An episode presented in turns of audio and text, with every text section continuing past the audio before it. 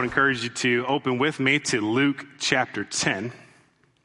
As you're turning there, I want to read a passage to you and tell you a story, a real story. This actually took place. This is a real life tragedy. Psalms 119:15 says, "I will meditate on your precepts and fix my eyes on your ways." On December 29th, 1972, Eastern Airlines Flight 401 was a Lockheed TriStar Airjet that crashed into the Florida Everglades, causing 101 fatalities. This included the captain, two flight crew members, two flight attendants, and 97 of the 163 passengers. It was the first crash of a wide body aircraft at the time and the second deadliest single aircraft catastrophe in the United States at the time. When they recovered the black box, the cockpit voice recorder inside gave a picture as to what happened on the flight deck at the time of the crash. It was then determined that the crash occurred as a result of the entire flight crew becoming preoccupied with one burnt out light bulb. Here's what happened it was a dark night. Flight 401 departed JFK Airport to Miami carrying 163 passengers.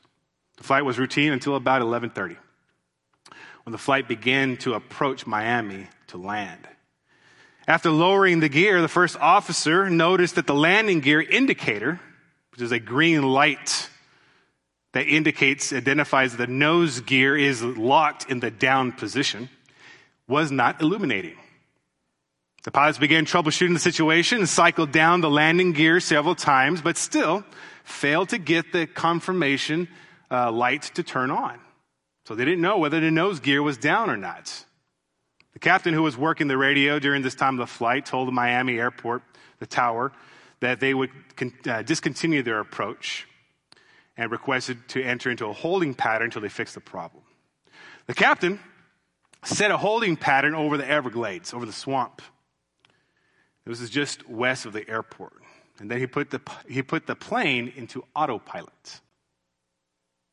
The cockpit crew were now all focused on fixing the problem with the light bulb.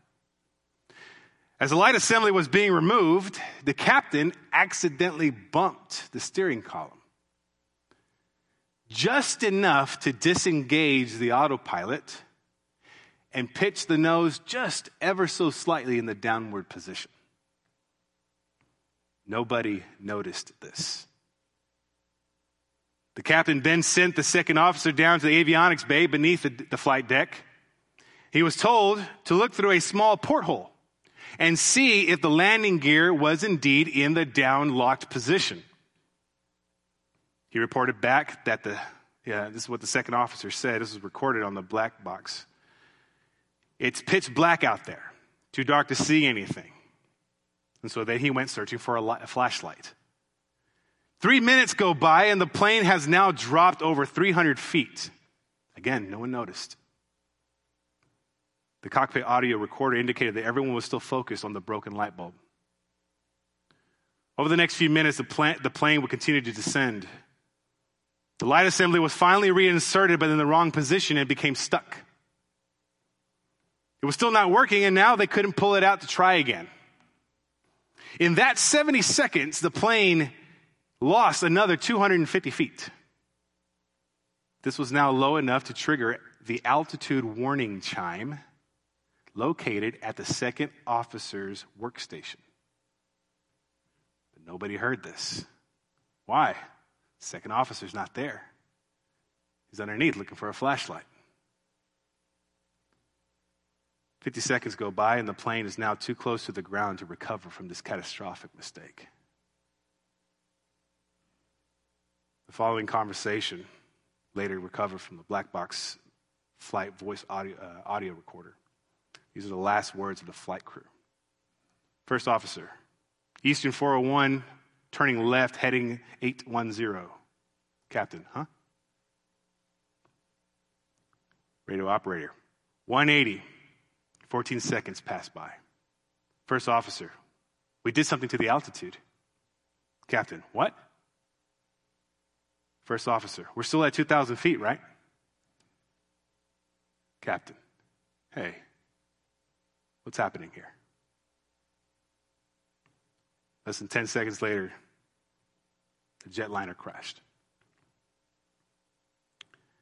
After an investigation, it was later determined that the crash ultimately occurred as a result of the entire flight crew being preoccupied by one burnt out light bulb that cost about $12.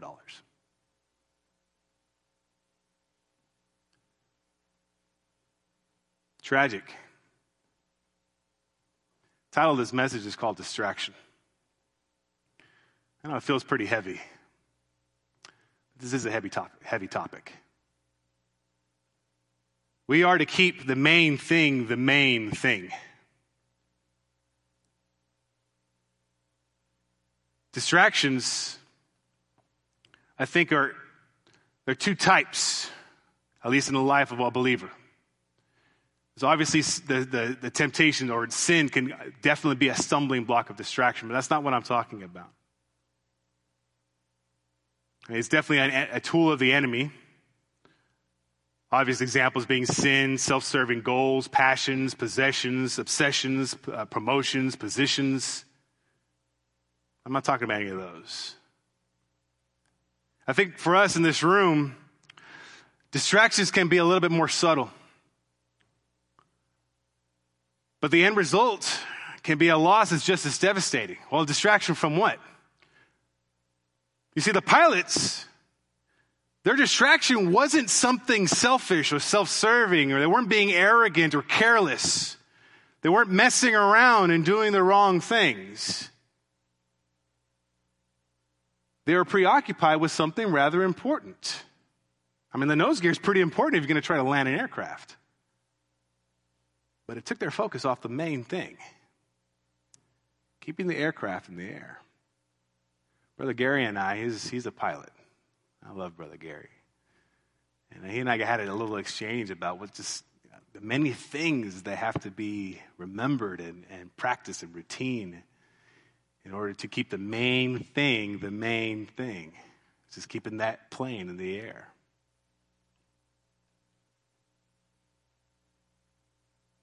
Now, if we were the flight crew and the altitude was our spiritual health, what distractions would take your eyes off the main thing?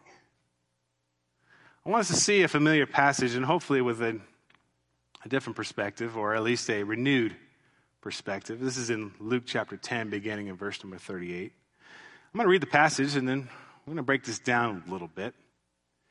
And I want us to identify a distraction that's not necessarily dealing with a sinful act. And I hope you know what I mean by the time we get through this. This is Luke chapter 10, beginning in verse number 38. It says, As Jesus and his disciples were on their way, he came to a village where a woman named Martha opened her home to him. he had a sister named, uh, she had a sister named Mary who sat at the, at, the, at the Lord's feet listening to what he had said. But Martha was distracted by all the preparations that had to be made. She came to him and asked, Lord, do you, don't you care that my sister has left me to do the work by myself? Tell her to help me. Martha, Martha, the Lord answered, You are worried and upset about many things, but few things are needed. Indeed, only one. Mary has chosen what is better, and it will not be taken away from her. So, what's happening in this passage? I'm hoping this passage is familiar. Jesus is on his way to Jerusalem. And along the way, he entered into Martha's home, which was in a village called Bethany. We know it's Bethany from John 11. Bethany was just a few miles east of Jerusalem. This is also the village where Christ would later spend his final week here on earth. The person we're going to primarily focus on this passage is Martha. What's happening with Martha? Who is Martha? Martha is the sister of both Mary and Lazarus the same Lazarus that Christ raised from the dead. She, she was likely the older sister, as this house belonged to her, apparently. And Jesus was well known to these three siblings. It's so much so that Jesus even said that he loved this little family. We see Martha again just before Jesus, Jesus raises Lazarus, her brother, back from the dead. This is uh, when she spoke those uh, memorable words If you had only been here sooner, my Lord, my brother would not have died. When Jesus said to roll the stone away from the cave of uh, where Lazarus lied, uh, she's the one who said, But Lord, he had been dead for four days. By this time, he stinketh. Yeah, my, my pastor growing up, he only read old King James. And I remember it just stinketh. I highlighted that passage in my Bible. Stinketh. It's my new favorite word. She certainly had a way with words. She, she had memorable saying. Uh, she, she spoke memorable words, rather. Not always for the, uh, the best reasons. The third time we see Martha, she is doing what she is known to do. She is serving. This is in John 12. She is hosting an, another dinner in Jesus' honor. And again, she is serving. She has a beautiful heart of giving of herself, of, of, of herself for the sake of others. Serving is, there's nothing wrong with serving. And judging by the, the context of this, of this passage, it seems like she wanted to do it with excellence, and therefore there was a lot of details involved. One last thing that is known about Martha is that it seems that she may have been a woman of, of some means, uh, possibly having a large home for all, for all the hosting that she did. And it seemed that they were inside her house. Uh, the expensive uh, perfume that her sister had uh, during that third time that we see Martha, that is also the occasion where Mary um, anoints the feet of Jesus with the expensive perfume. And uh, we also see some seemingly frequent provision of food. But what is most highlighted about Martha, specifically in this passage, is that she is busy, distracted, and frustrated. And this fact was made known to everybody in that room when she abruptly issued a charge and a demand of Jesus regarding her sister Mary. There was no question how she felt. Now, before we gasp and say, How dare you, Martha, let's get some perspective here. Let's consider that we may not fully appreciate the situation here. Okay, we don't know if it's just Jesus that came inside her house. He was traveling with his disciples. So was it just him in the house? Was it him and the 12? Was it him, the 12, and the 72 that he was with in verse 17? Was he trying, was she trying to cook for 85 people? I don't know. I wasn't there. But it's just something to consider. Imagine having to prepare a meal for 85 guests. and naturally geared at wanting to do things with excellence, especially with the guest of honor of Jesus Christ himself. She might have had every reasonable, at least understandable, reason to be stressed out and frustrated in this moment. You know, trying to provide the best for Jesus and whoever else might have been there. You, you and I might have responded the same way. I mean, if, if I were slaving away in, in, in preparations while my no rent paying moocher of a brother or a sister gets to live in my house, eating my food, sitting at my table with my guest of honor, it doesn't have to do any work, I might be a little upset too. Her frustration might have been understandable if it were not for an incredibly missed opportunity of something immeasurably more valuable. What was the problem exactly?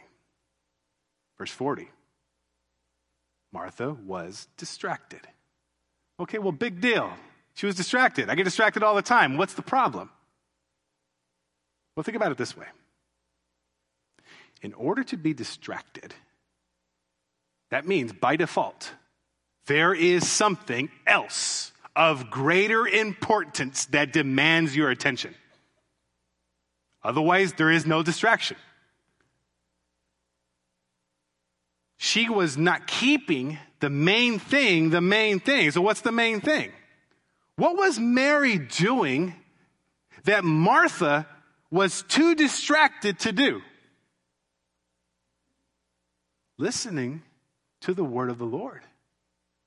But here's the thing she wasn't doing anything sinful in and of itself. You see how subtle this distraction was. Understand, Martha wasn't just missing out on just a few lines of idle conversation here. Mary, this, this conversation with Christ wasn't chit chat. That's not what Mary was getting from Jesus. No, Mary was attending his teaching. She was devoting herself to a calling far more valuable than even service itself. We know how, how important service is. Serving one another, giving of one another, giving of ourselves for the sake of another, and not expecting anything in return. That's what agape love is. That's what that is. Agape love is what motivates that single direction kind of service. We know service is important. And if we're doing it for the Lord, you better believe we're going to do it with excellence. That's why this bothers me so much. We want to do and provide and give of ourselves, especially for the Lord, with excellence. But to help us gather the full weight of how this was a missed opportunity here, how the main thing was not kept as the main thing. Consider this sitting in the front at the feet of the teaching rabbi was a privileged position. Traditionally, only the rabbi's personal students would sit there. So to Mary, it was no question as to where she needed to be and what she needed to be doing in this moment. Yes, a, meal needs to be served, but Jesus is teaching. This isn't, te- this isn't chit chat. And what a privilege it must have been for her. I won't get too far into it, but especially being a woman in this culture, to be sitting at the feet of the teaching rabbi. What, a, what precious favor that must have been. Mary chose wisely. She chose what was most important. Martha had a relationship where she may have chose rightly, but she was too distracted to see what was most important in that moment.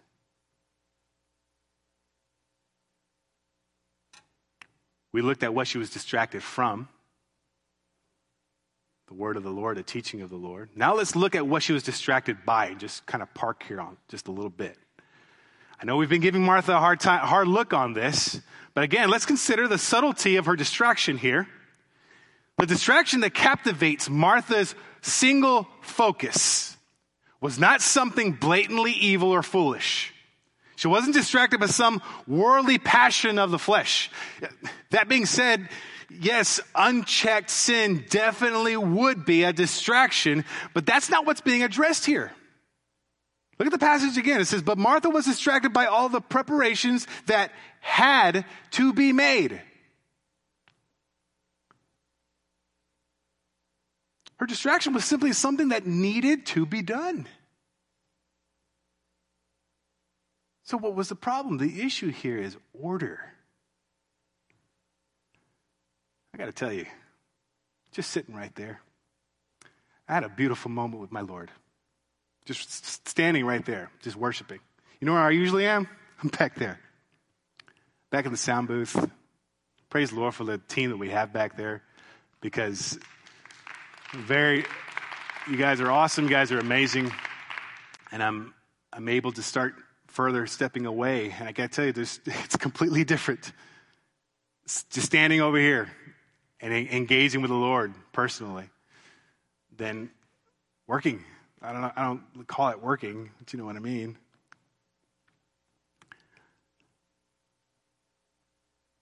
My hope is that we're recognizing that this is not a, an issue an obvious issue of sin.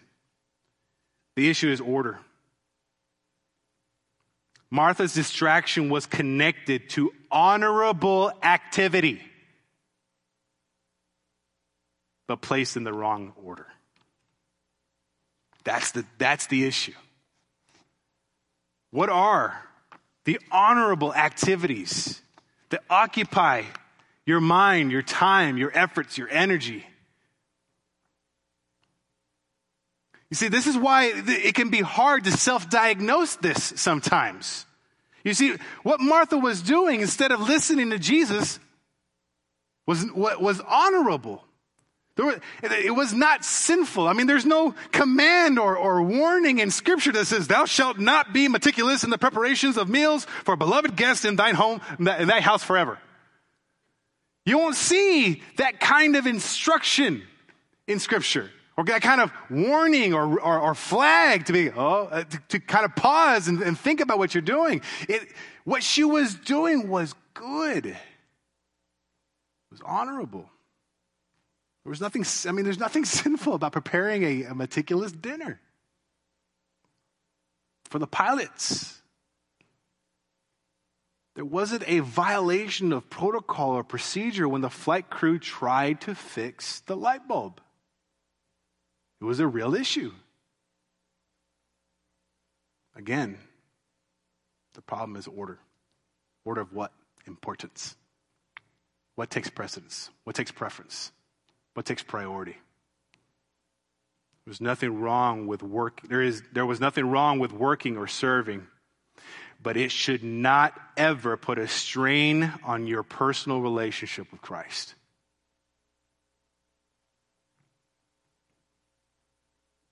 keep the main thing the main thing.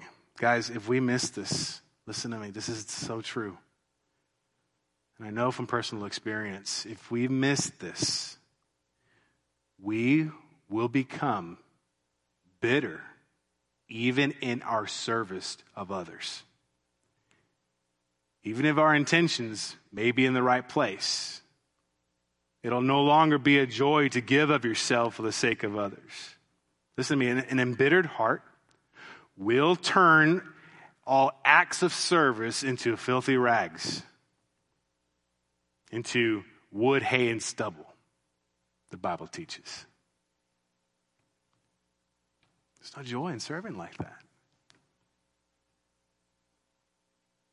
Not when the joy of serving is replaced with frustration and bitterness. Well, how do I know that I'm there?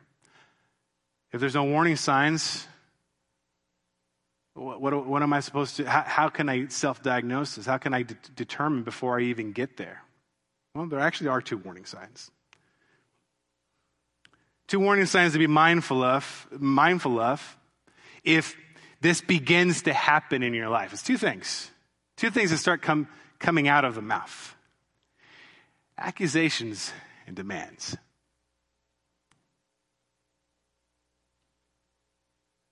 Blaming, fault finding, insisting, imposing. When we are distracted from keeping the main thing the main thing, the joy of serving others will feel contaminated. And this is what happens with Martha here. She says, Lord, don't you care that my sister has left me to do all the work by myself? Tell her to help me. When I read that passage, just two things that she says just jumps out at me like, man, whoa there, whoa there, Martha. Don't you care? Accusation. Tell her. Demand. I mean, how could it ever be assumed that Christ does not care? How can any of us have the gall to tell Jesus to do anything? I know we want to say, how can, I mean, even I'm saying it, how can Martha stand there and accuse and make demands of Jesus? Well, here's a hint these are the symptoms of a distracted life. You show me one that claims faith and has inadvertently put something before him. I'll show you a frustrated individual.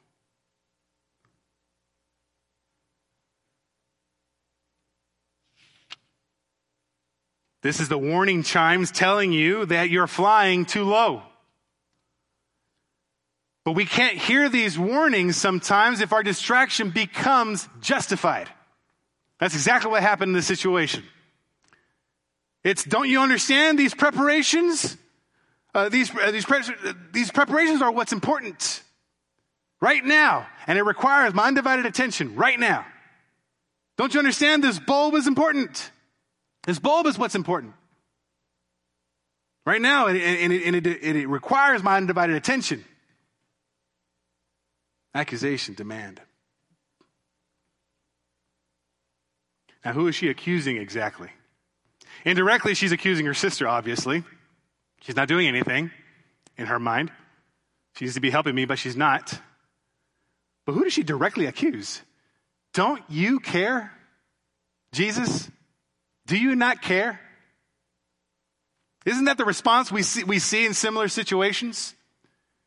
You know, Joe Schmo will, uh, you know, the, the weekend Christian,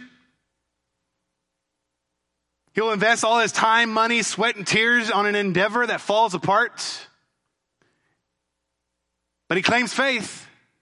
And so then he blames God because God had the power to make everything work out. He could have made everything work out for him, but it didn't.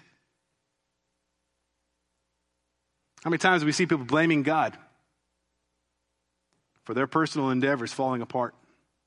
Now, it is true. I mean, I do get where he might be coming from.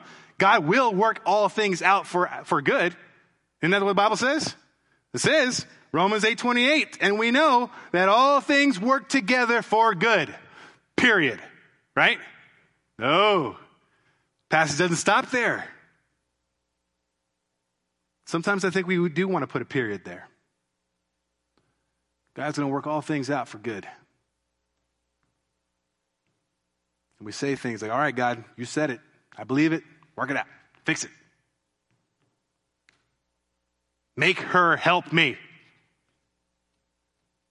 No, this is, this is an if then statement. It says, and if, and we know that all things work together for good for those who love God and to those who are called according to his purpose. To those who love God first. To those who put first his calling and his purpose in your life. Jesus' calling on Martha in this moment was not to prepare an elaborate dinner. It was to, it was to stop, sit, and listen. Again, the issue here was order. And to top it off, Martha then tries to pull her sister away, and Jesus is like, no, no, I can't do that. And so Jesus responds with a tender, tender rebuke. You have to hear these words with tenderness in tone. We know it was not a sharp word of rebuke because of how Jesus addresses her. He started, Martha, Martha.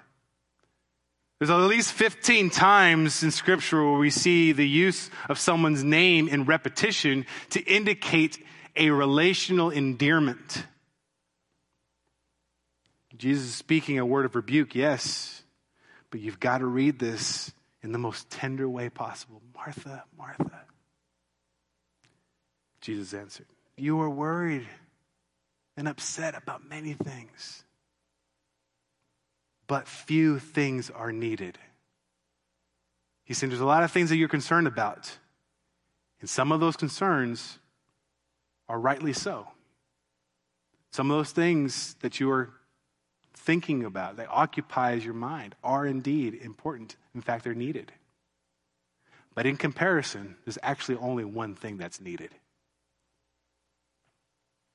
So he said, There are few things that are needed, indeed, only one. Mary has chosen what is better, and it will not be taken away from her. Now, notice again, Jesus didn't say, Now, Martha, Mary has chosen what is good, you chose what is bad. He didn't say that, because that's not what's happening here.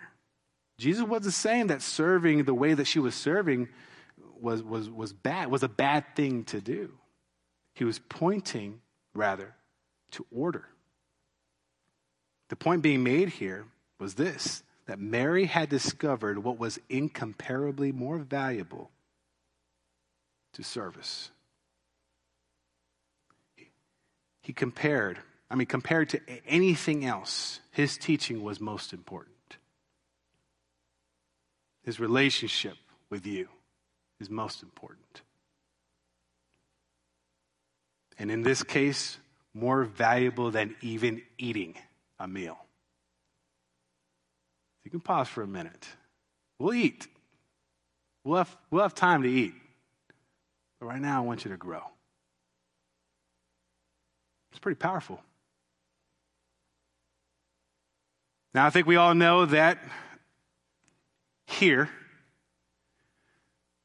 but is it here? How many times do we let important things in our lives, things that we are responsible for, activities that depend on us, to have or take priority in such a way that it gets in the way of us being in environments where God speaks to you on a personal, individual level. Obviously, this place would be one of those examples. This isn't the only place that we grow in our love relationship with the Lord. If it is, you might be a weekend Christian that I was referring to earlier. I'm hoping that you're not. Because we don't eat once a week. Now, I realize we live in an unusual time right now, and our gatherings here together as a faith family, just it's different. It's a lot more limited than in past times. But growth doesn't just take place here. So let me ask you has the priority of your preferences, opinions, activities, responsibilities, obligations, hobbies, and life goals, and so on, has any of those things taken priority? Any of those important things, has the priority of these things been misplaced? Have you allowed any of those things to hold a position in your life over opportunities to be taught by the Lord? I challenge you to really think through that. Remember, the answer might be a little subtle. Again, Jesus recognized that eating dinner is important, but missing out on what he had to say. Listen to me. Doing what needs to be done is important but missing out on what Christ has to say to you is far more missing missing out on that is far more devastating than failing that obligation. He wasn't saying to stop cooking. Continue your preparations, but have it in the correct order. The pilots of Flight 401 were not goofing off. They didn't have poor intentions. They weren't confused as to what the issue was. They were not in a place where they weren't taking things seriously. They were trying to fix a very real problem burnt out light bulb. They just, too, they just put too much focus in the wrong place. Now, it's hard to hear the heart behind their intentions and say something like that. We do the exact same thing. This is a time for examination, not an accusation. Like Martha, we can put too much focus in the wrong place and end up missing something so much more important by comparison. My encouragement to you, to all of us, myself included, keep the main thing the main thing, and that's Christ Jesus our Lord.